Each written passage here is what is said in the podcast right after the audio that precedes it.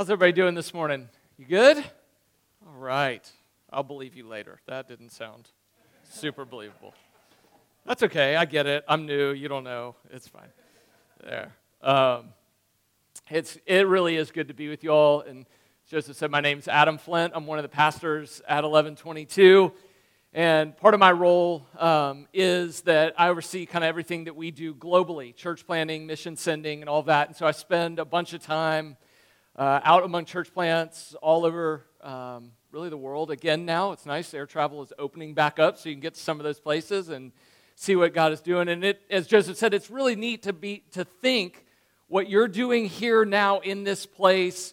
You know, hours ago, there were people on the other side of the Atlantic that were doing that. And it's just like a baton that just keeps getting handed off and around the world, and this praise keeps going on. And I love that you guys have a kingdom heart like that, not just to the ends of the earth, but also in this city, and we get to be a part of doing that. I'm married to Kristen. We've been married about 23 years, and we have Gavin and Sophie, our kids. Gavin, our son, is in college and home for spring break, and leaves again today. So if I just start crying at for no reason, that's what's happening. So we just got over him leaving, 9 months ago, and then he keeps showing back up. So, which we're glad you do. About 18 months ago, I got this weird cough, and it was like I do that. And one day, I kept doing it. I didn't realize I was doing it. One day, Kristen came up to me, and she's like, "Listen, we're in the middle of a pandemic. Could you quit coughing all the time?" And I'm like, I didn't even know I was doing it. And then I was like, I have this weird pain, like, in my back. And so I just thought, like, it wasn't allergy season. I don't know why I was coughing. And then I thought, maybe I'm almost 47 years old. Maybe I just pulled something. It takes a minute for that to heal, you know how that goes. And a week went on, a couple weeks went on, a month goes on, nothing gets better. So I do what you should never do, which is go to like WebMD and look up your symptoms. And I just type in coughing, back pain, and it comes up with heartburn and indigestion. So that's sweet. Never had that before, but I'll get some Tums. I took some Tums. It didn't work. So I go and get some like over-the-counter Prilosec or something. I take that. That doesn't work. I go to the GI guy. He's like, that stuff's junk. That doesn't work. Take this. So he gives me like this prescription, and he's like, you're going to have to take that for a month. So I take that for a month. It doesn't do anything. So finally I go, and they do a scan. It's like Friday afternoon, midday. They do a scan. They look. I go home. Everything's fine. Kristen and I are in the kitchen, and we have a kind of a bar that separates the sink from our breakfast room. And we're sitting there, and we're talking, and my phone is sitting kind of up on top of the counter. And as we're talking about, what had just happened, all of a sudden the phone rings, and it's the doctor. Now listen, I know you guys, all your eyes just went like that, because the doctor never calls you back, ever. I mean, they don't ever call, sorry if you're a doctor, you just don't call us back, and you certainly don't call back like 10 minutes after the appointment, unless it's not good. And in that moment, we looked at the phone, and we were like, uh-oh. And so I answered the phone, and I talked for a minute, and I heard the one word you never want to hear a doctor say. You've got cancer, we think. Found a tumor, and he said, I want to see you back here tomorrow morning. And he said something like, I'll be in the office at 6, I'm available at 7. And I'm like, it's Friday, tomorrow's Saturday, 7 a.m. on a Saturday. He's like, yeah, we want you in here at 7 a.m. And I was like, we both looked at each other, and we were like, uh-oh, this is not good. So we go in, they do a scan. Sure enough, they find a tumor that's about the size of my pointer finger, and it's growing from the front of my neck across my vocal nerve and back towards my spine. So it was touching my vocal nerve. That's why I was coughing, and it was back towards my spine. We think that's why things were hurting. So it goes on, and after a handful of months of testing and diagnosis and all that kind of stuff, I finally have surgery. And they find not one tumor, but they find two tumors, another one about the size of my pinky, one kind of sitting behind the other one, and that one ends up being cancer. Now, the good news is they got rid of it. Everything's fine. Take a deep breath. It's all okay. But in the middle of that, it really was legitimately suffering. It was hard. It was physical pain. It was emotional suffering. There were spiritual moments in there. There were mental suffering in there. There was relational suffering in the middle of all of that. Now listen, Jesus made some astounding promises. He said things like, I will never leave you. I will never forsake you. I won't lose one of you. He made some incredible promises, but he made a promise in the Gospel of John that you don't even have to be a follower of Jesus to know that this one is true. He said, in this life, you will have trouble, or you will have trial, or tribulation, or suffering, or hurt, or pain. Now listen, a show of hands. How many of you have or are suffering or gone through hurt or pain in some shape or form in your life? Raise your hand. The rest of you are lying in church. Let's do it again. How many of you have suffered? Don't compare yours to mine. How many of you have hurt or suffered or been in pain at some point in your life? Come on, raise your hand. Or are in right now. Yes. This, I know we don't like this promise, but it is true. You either have gone through some suffering, you are currently going through some suffering, or I hate to be the one to break the bad news to you, you're about to go through something. And suffering and God, those things are probably some of the most profound things you can think about in your life. Now, when most of us start to feel suffering, we have some go-to moves, don't we? Some things that we want to do and we're really good at. We'll just deny it. It's not. That's not really suffering. It's no big deal. I'm not really hurting. My back doesn't really hurt. My chest. I'm not really coughing. No. Or we minimize it, right? When I said, are you going through something right now? You're looking at me and thinking, well, I didn't have cancer, so, and you minimized it, but it doesn't make it any less true. Or we'll do things like we'll muscle our way through it. We'll kind of white knuckle it, right? I'm going to power through this thing. I'm going to get it. I'm going to do it. I'm going to own it, and I'm going to get through this thing, and we kind of white knuckle it. Or what we'll do is we'll self-medicate. We'll do things to try to make the pain, whatever it is, go away. Everything from taking a Tylenol to taking a 2 too many drinks. Or we'll entertain ourselves out of our pain. We'll just upgrade Netflix. And we'll watch, I love that, whatever that is, that series, that movie, that whatever, and we'll just watch it to try to forget. Or we'll try to busy ourselves out of our pain. And so we'll dive headlong into our work. Or we'll dive headlong into being a volunteer. We'll headlong into serving even at church. Or we'll get into a hobby that will just distract us from the pain and the suffering in our lives. Now, if you go out and you Google how to deal with pain and suffering, you will get pages and pages and pages and pages of tips and tricks about how to get through pain and suffering. And that's fine. You should find great tips and tricks to get through your pain and your suffering. But what I want to talk about today is not some more good advice on how to get through pain and suffering. The thing I want to talk about today is some good news of what God is doing in the middle of your pain and suffering. Because you can ask, where did this come from, and why is this happening, and how do I get through it? But I think the most important question to be asked in it, the really profound question in the middle of whatever your pain and your suffering is God, what are you doing right now? What are you doing in the middle of my suffering right now? And I think if we can get a hold of that thing, all of the other questions about our pain and our suffering and God in the middle of it fall into their proper place. And so what I want to do today is we're going to go to John chapter 11 and Matthew, Mark, Luke, John chapter 11, and we're going to look at the story of a guy named Lazarus. And we're going to study a whole book of the Bible, not a whole book, that would have been bad, a whole chapter of the Bible, that's enough. So you're going to have to listen fast. So John chapter 11, verse 1. Now a certain man was ill, Lazarus of Bethany, the village of Mary and his sister Martha.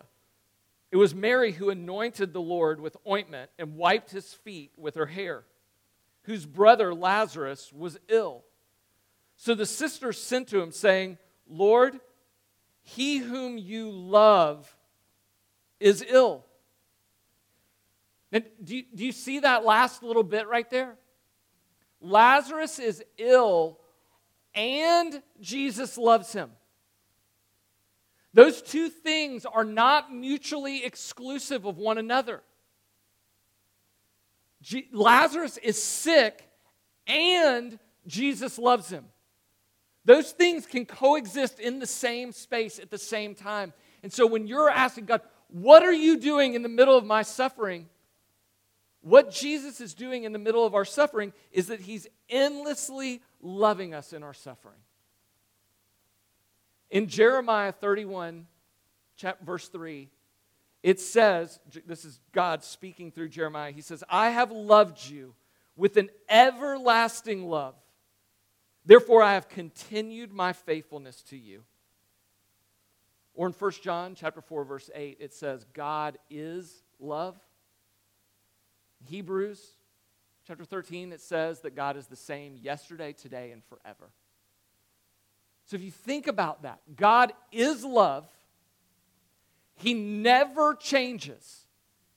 And he promises to love you with an everlasting love and be faithful, continually faithful in his love. It means this, no matter what your circumstances are, no matter what kind of suffering or hurt or pain you are going through right now, and it might be physical, it might be an illness, it might be emotional, it might be mental, it might be relational, whatever that pain is, God is the same yesterday, today, and forever, and he is loving. That is his character. Therefore, he loves you no matter your circumstances.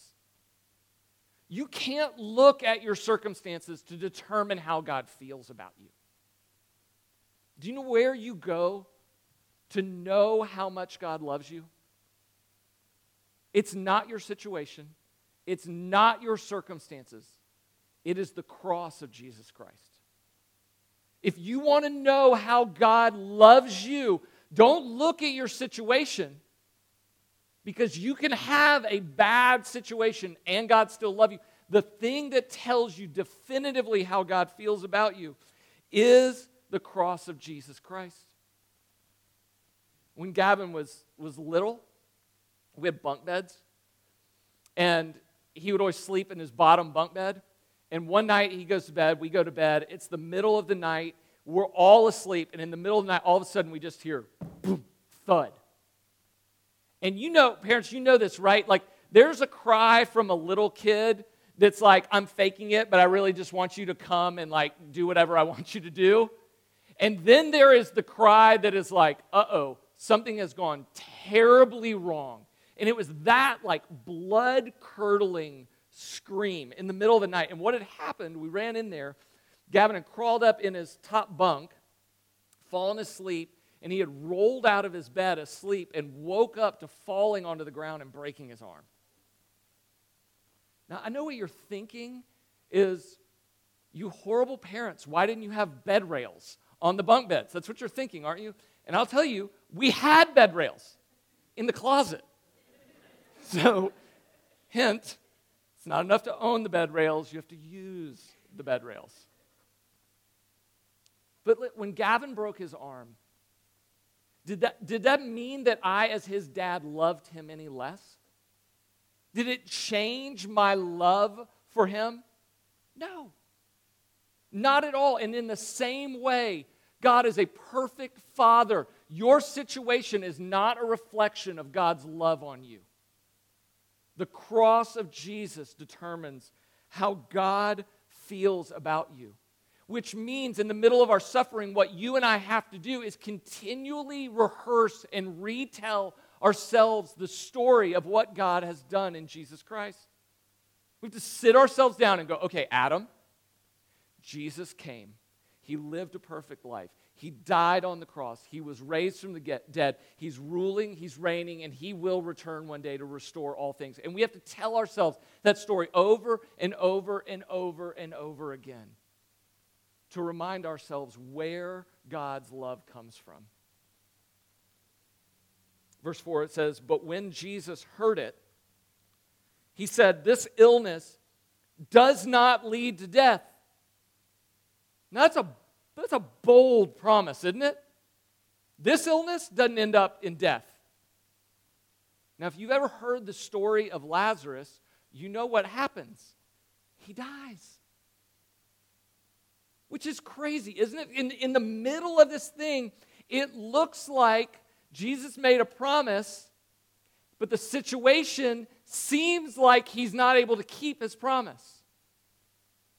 Spoiler alert, Jesus shows up, says, come on out, raises Lazarus from the dead. And what this means is that not only is Jesus faithfully loving you in the middle, endlessly loving you in the middle of your suffering, it means that Jesus is faithfully keeping every single one of his promises to you in your suffering. One of the hardest things when I was going through my cancer diagnosis and treatment was that people, I think they were almost scared to face the reality, my reality. And so it would be like, oh, God's going to do it. He's going to get you through, and it's fine. And they would almost ignore the pain and the suffering, or they couldn't reconcile. Like, they wanted these promises to be true, but they had to almost ignore the pain in order for the promises to be true. But what this tells us is that the reality can be true and God's promises can be true at the same time. And the question is, how do you know? How do you know? Like 2 Corinthians 1:20 says, all of God's promises are yes in Jesus Christ. Every one of the promises God makes, all of them are yes in Jesus. How do you know that's true? That's not just a nice sentiment. The way you and I know that God is always keeping every single one of his promises, no matter our situation, even in our suffering, is because of the resurrection of Jesus. Jesus said, I'm coming, I will die, they'll put me in a cave, 3 days later, I will get up and I will be resurrected to new and everlasting life. And because he got up out of the grave, it validates every other thing he ever said, which means his promises are not dependent on the outcome of our situation. The promises he makes are dependent upon his resurrection. And so when you're holding on to a promise of God, you can also live, you don't have to deny the reality of your situation. You actually can live in the reality of the suffering and let the promises of God be good news in it, because those promises don't depend on the situation, they depend on Jesus and his resurrection. Which means when you pray, talk to God about your suffering. Tell him the problem. But pray the promises of God. Pray those things that God has said, I promise, and then pray those back to him. So he says, this illness does not lead to death. It's for the glory of God, so that the Son of God may be glorified through it. The glory of God, this is what the glory of God literally means, the weightiness of God. The fullness of all of God. If you take all of his attributes and stack them all up, and all of his actions, and all of his character, and all of his nature, and you sum them all up, the glory of God is all of that, but somehow it's greater than all of those things. It's all of who God is. And to glorify God, to worship God, it may mean singing a great song. It may mean saying a great prayer. It may mean having this incredible kind of mountaintop moment. But what it means to really glorify God is just to ascribe back to God that he is all that he really is. It's to say, your glory, God? Yes. And so in the middle of suffering, God's glory can exist. He says it is for the glory of God, so that God may be glorified. And so, God, what are you doing in the middle of my suffering? It's that Jesus is ultimately revealing God's glory in our suffering. It's for the glory of God. Suffering can glorify God. And we know that it can glorify God because when Jesus is on the cross in John 17, Jesus is hanging on the cross. And it says, when he had spoken these words, he lifted up his head to heaven and he said, listen, there is no greater moment in human history of suffering than Jesus on the cross. Jesus did not deserve to die. He had no sin. There were no wages for death to be had in his life. And so there was no more injustice and no more greater suffering than Jesus on the cross. And when Jesus is on the cross, here's what he cries out. He says, Father, the hour, my death, my suffering has come. Glorify your Son, that the Son may glorify you. The point of greatest suffering our world has ever seen was the moment of the greatest glory of God. That your suffering can glorify God. The Apostle Paul says in 1 Corinthians 10:31, whatever you do, do it all to the glory of God. It doesn't say whatever's good, whatever's happy, do it all, and the all is just whatever's up and to the right and comfortable and nice and successful. Whatever and all is all of our lives.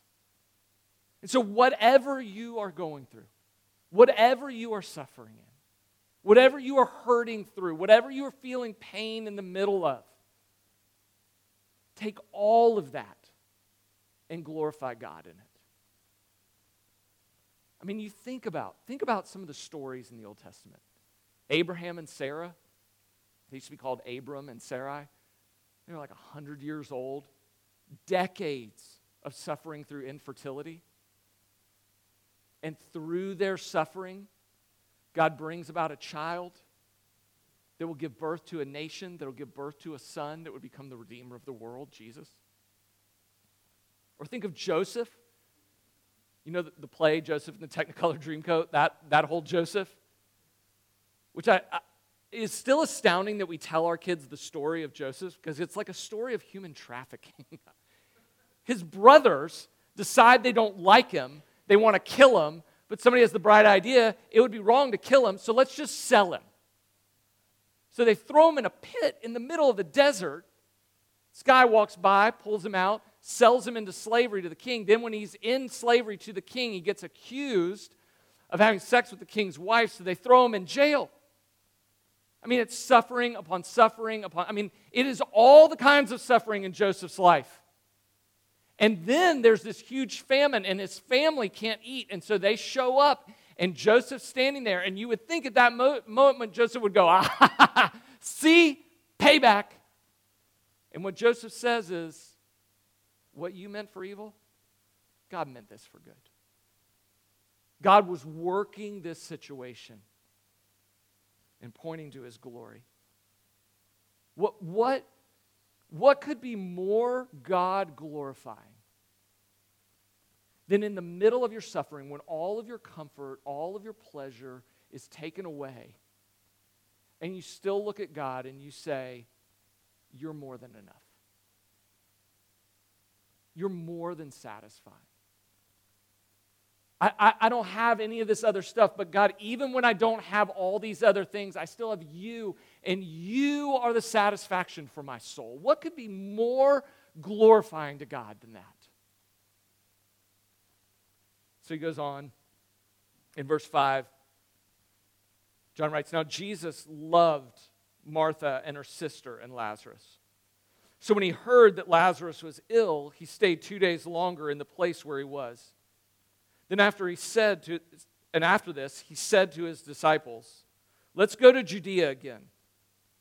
The disciples said to him, Rabbi, the Jews were just now seeking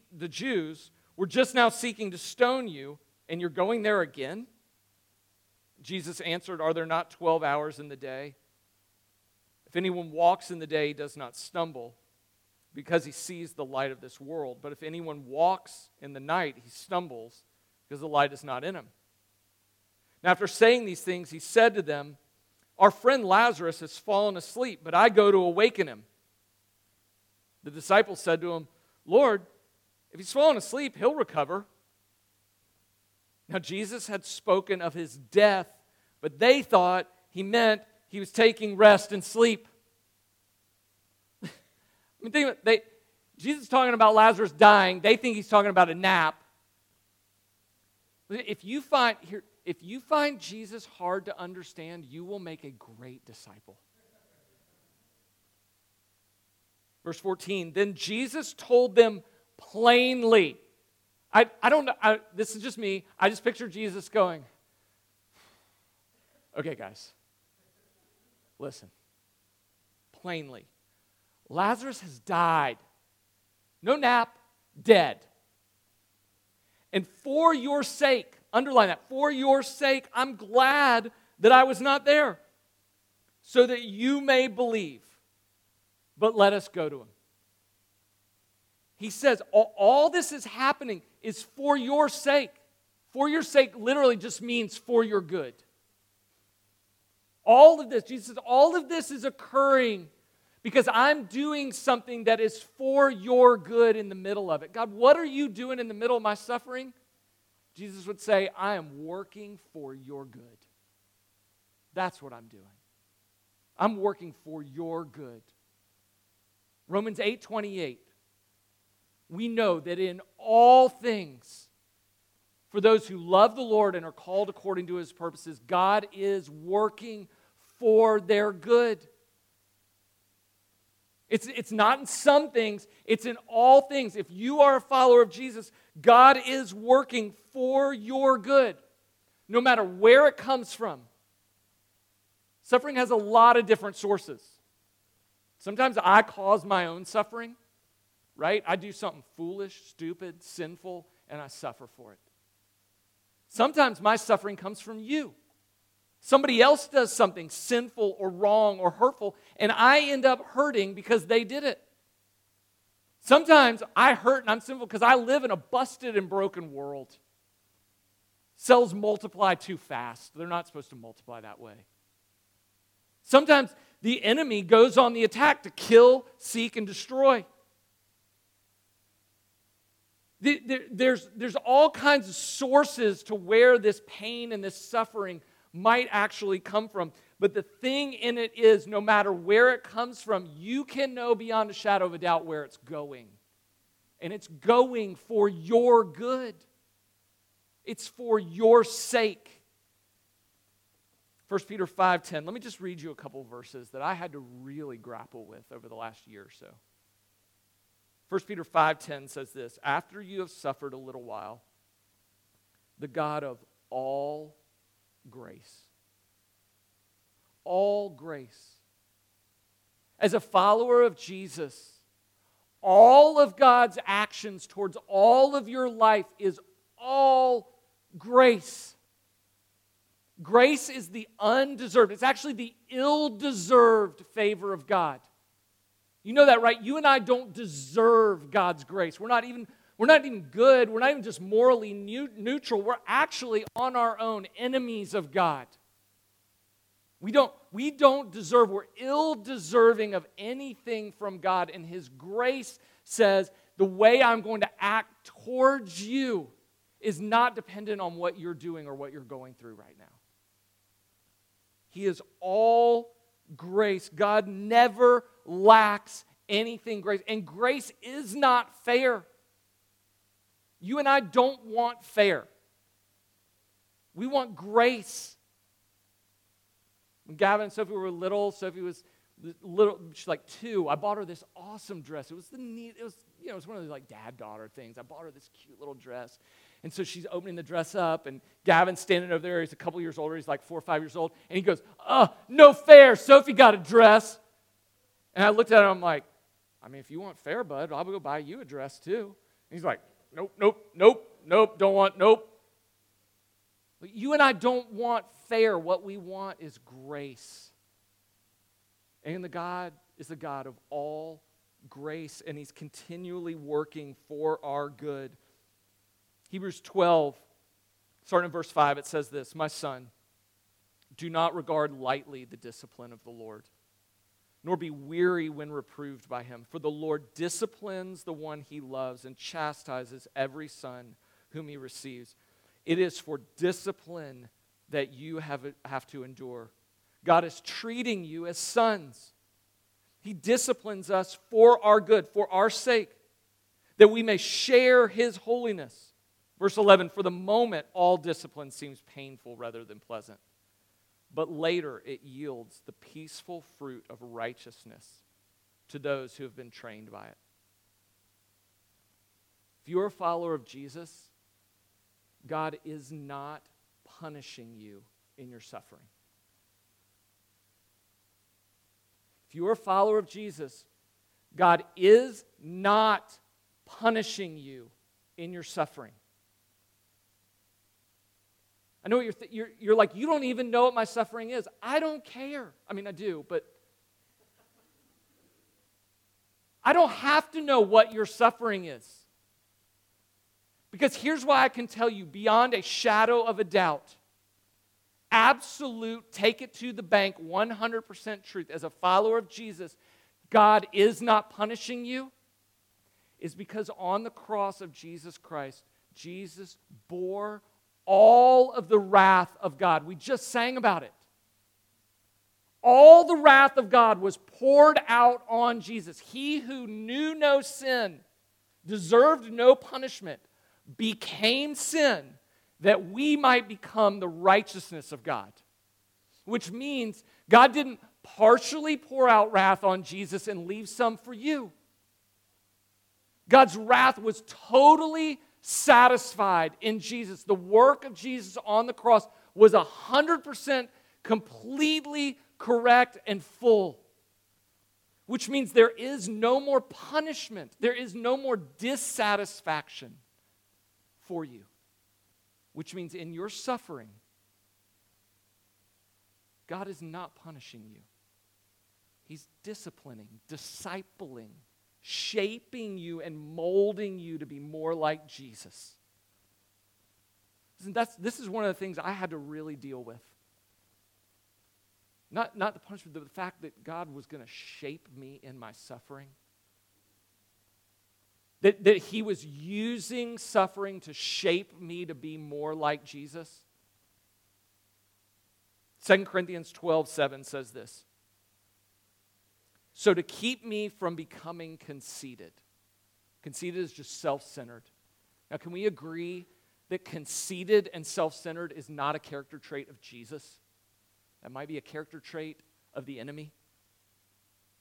So to keep me from, this is Paul writing, to keep me from becoming like Satan, to make me more like Jesus, because of the surpassing greatness of the revelations.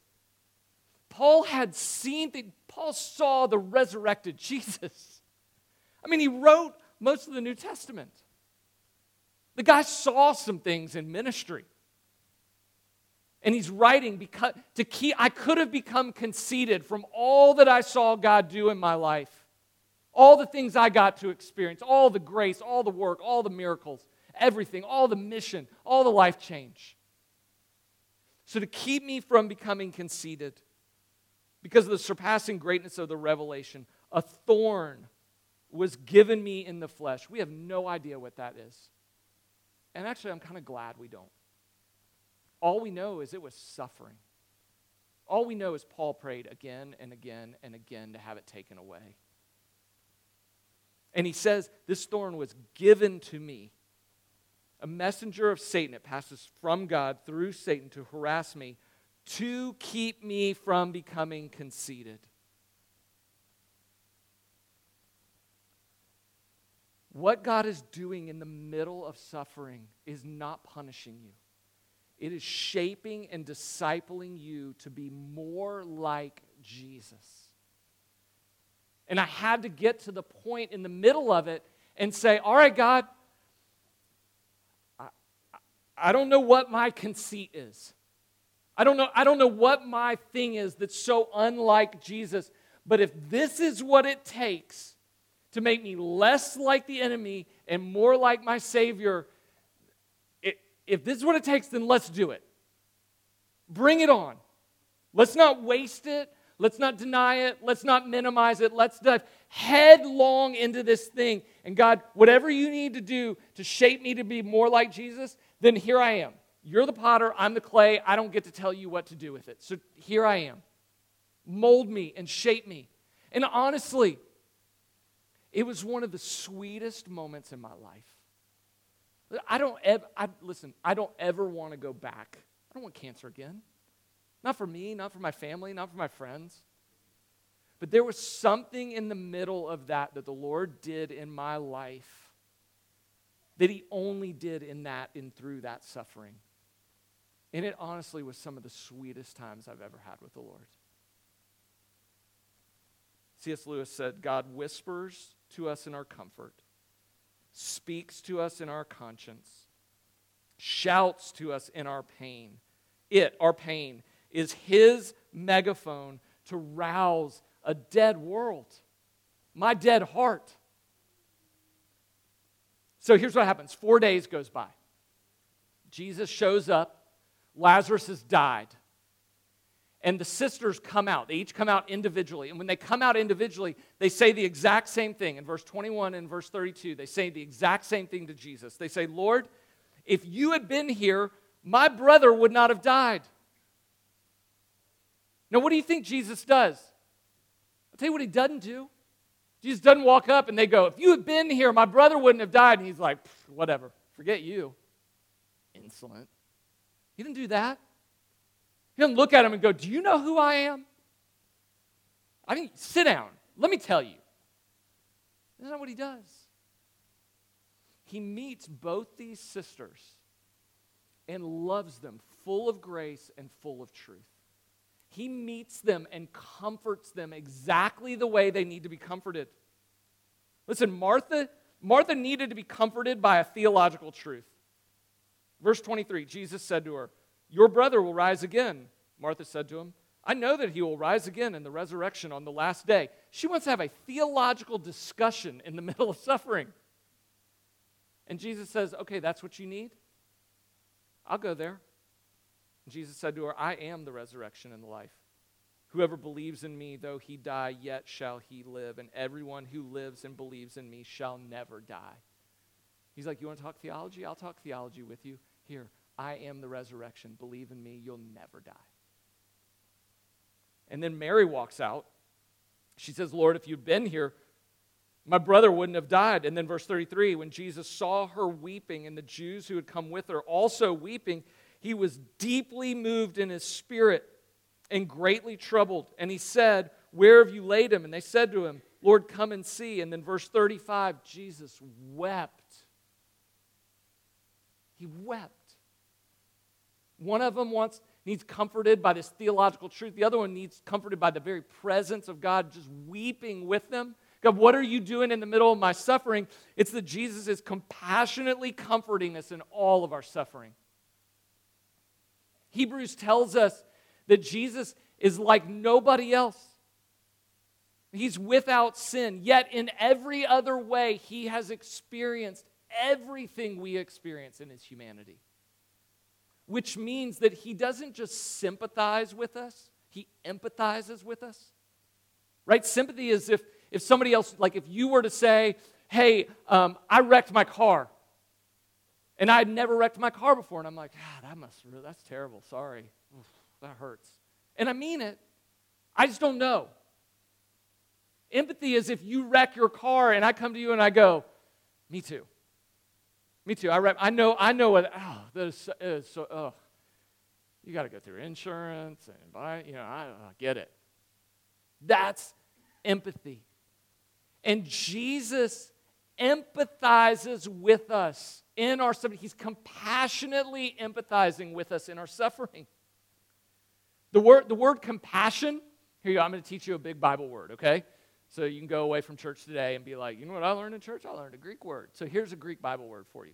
Splagizomai. Okay? Say it. Splagizomai.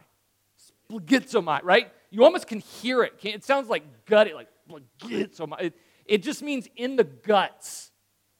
That's the word for compassion. So when it says that Jesus had compassion on them, it means like deep in his guts, there was this thing that just ached in compassion for them in the middle of our suffering. And that's what Jesus is doing in the middle of your suffering. And then it finishes this way. Then Jesus, deeply moved again, he came to the tomb.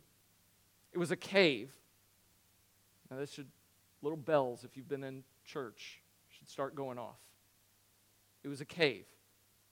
And a stone laid against it.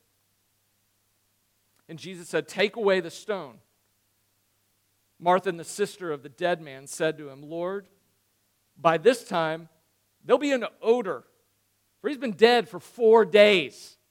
She's like, "Listen, we've been here. That thing stinks. I don't think you want to open that door up." Jesus said to her, "Did I not tell you that if you believed, you would see the glory of God?" So they took the stone away, and Jesus lifted up his eyes and said, "Father, I thank you that you've heard me. I knew that you always hear me, but I said this on account of the people standing around, that they may believe that you sent me." When he said these things, he cried out with a loud voice, "Lazarus, come out!" And the man who had died came out. Now, watch this. His hands and feet bound with linen strips, and his face wrapped with a cloth. Picture this. I know we can like almost pretend, like we can gloss over things in the Bible. Lazarus dies. They stick him in a tomb. They basically mummify him. They wrap him up. They pack these oils and herbs and spices all over to preserve the body. They put him in this tomb. They roll the stone over the tomb. 4 days goes by. Jesus is like, "Roll that back." They're like, "Jesus, he's dead. It's 4 days. Plus, if you open that thing up, it doesn't matter the amount of spices we put on him. It's going to stink.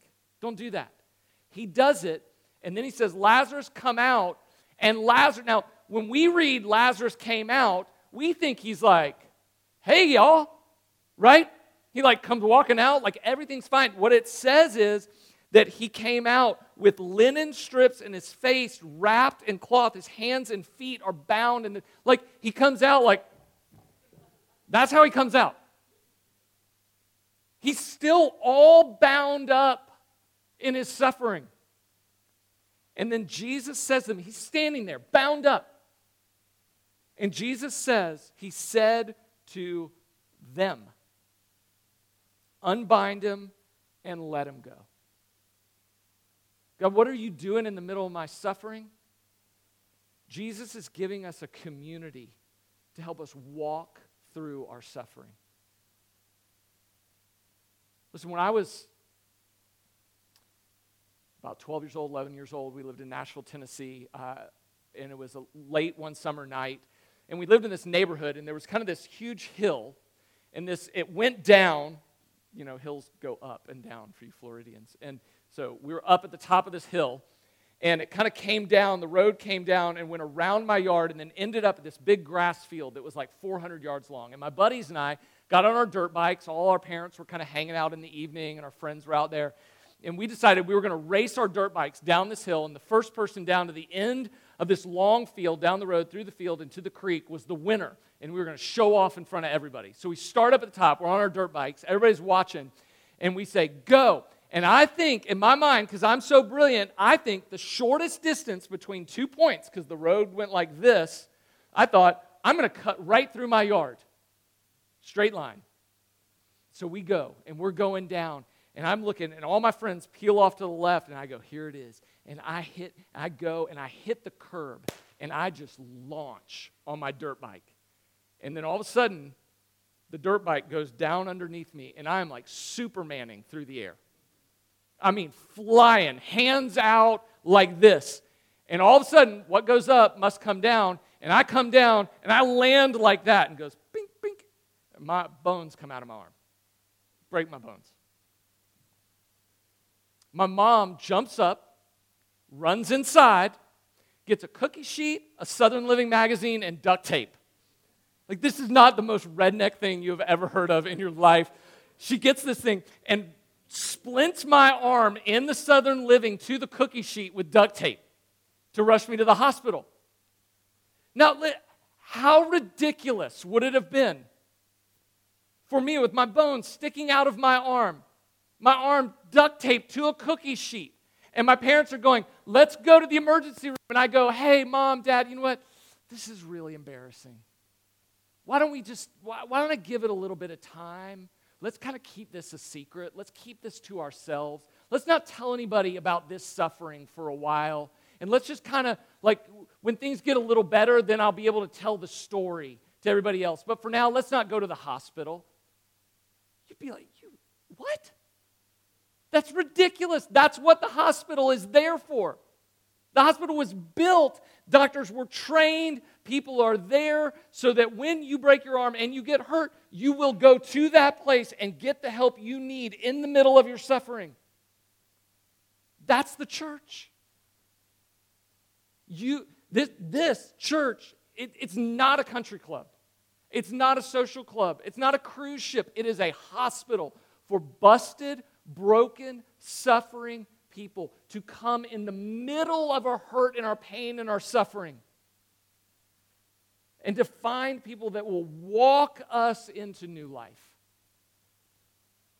After I had surgery and I had these 2 tumors removed out of my neck, there was a few days where it was kind of rough to talk, and then for about a month, I couldn't sing. I can't sing anyway. Like, I'm no pitch, no tone, no rhythm. Like, it's bad.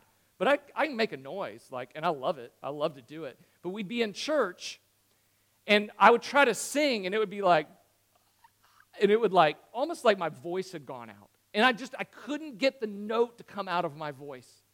And I remember sitting there thinking, God, there's nothing more that I want to do right now than to worship you, but I can't.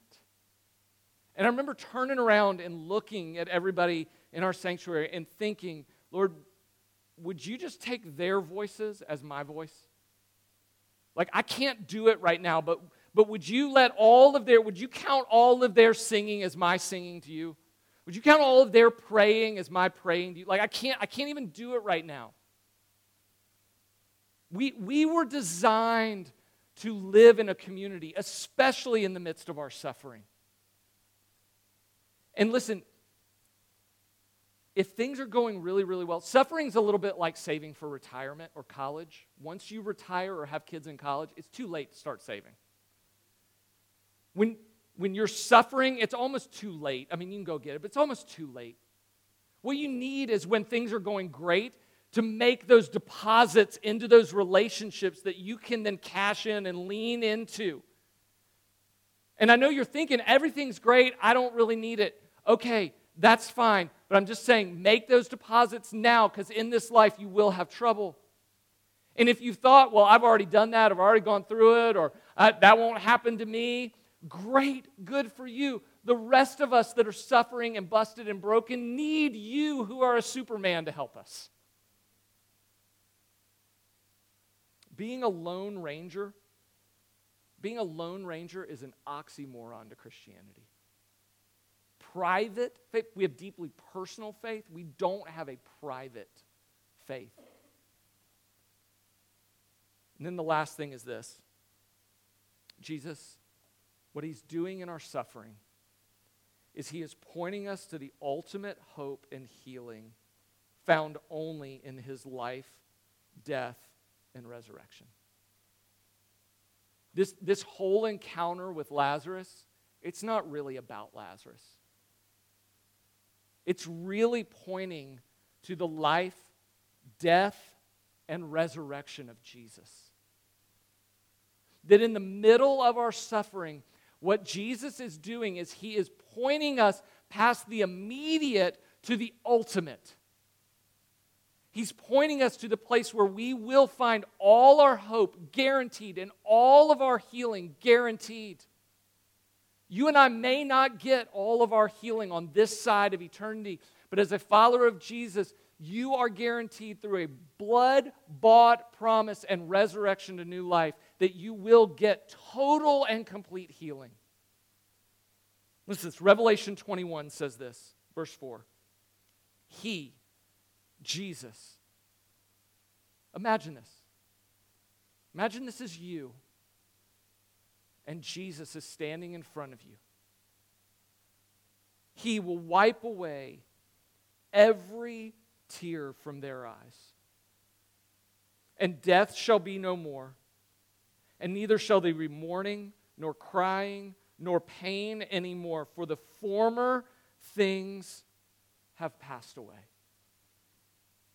Because Jesus has been resurrected, there is coming a day when all of creation will be resurrected, and those who follow Jesus will get a new body, a new resurrected body, and you will live in the new heaven and the new earth with your Savior. And He Himself, think about this, He Himself will wipe away every one of your tears.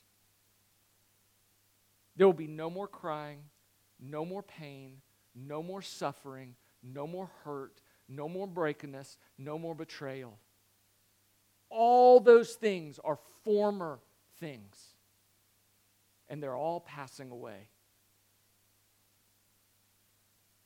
In the middle of our suffering, Jesus is pointing us to the ultimate hope. 1 Peter 5, 10 and 11 were two verses that I just hung on to and I cling to. And they say this, "And after you have suffered a little while, the God of all grace, who called you into eternal glory in Christ Jesus, will Himself restore, establish, confirm, and strengthen you. To Him be dominion forever and ever."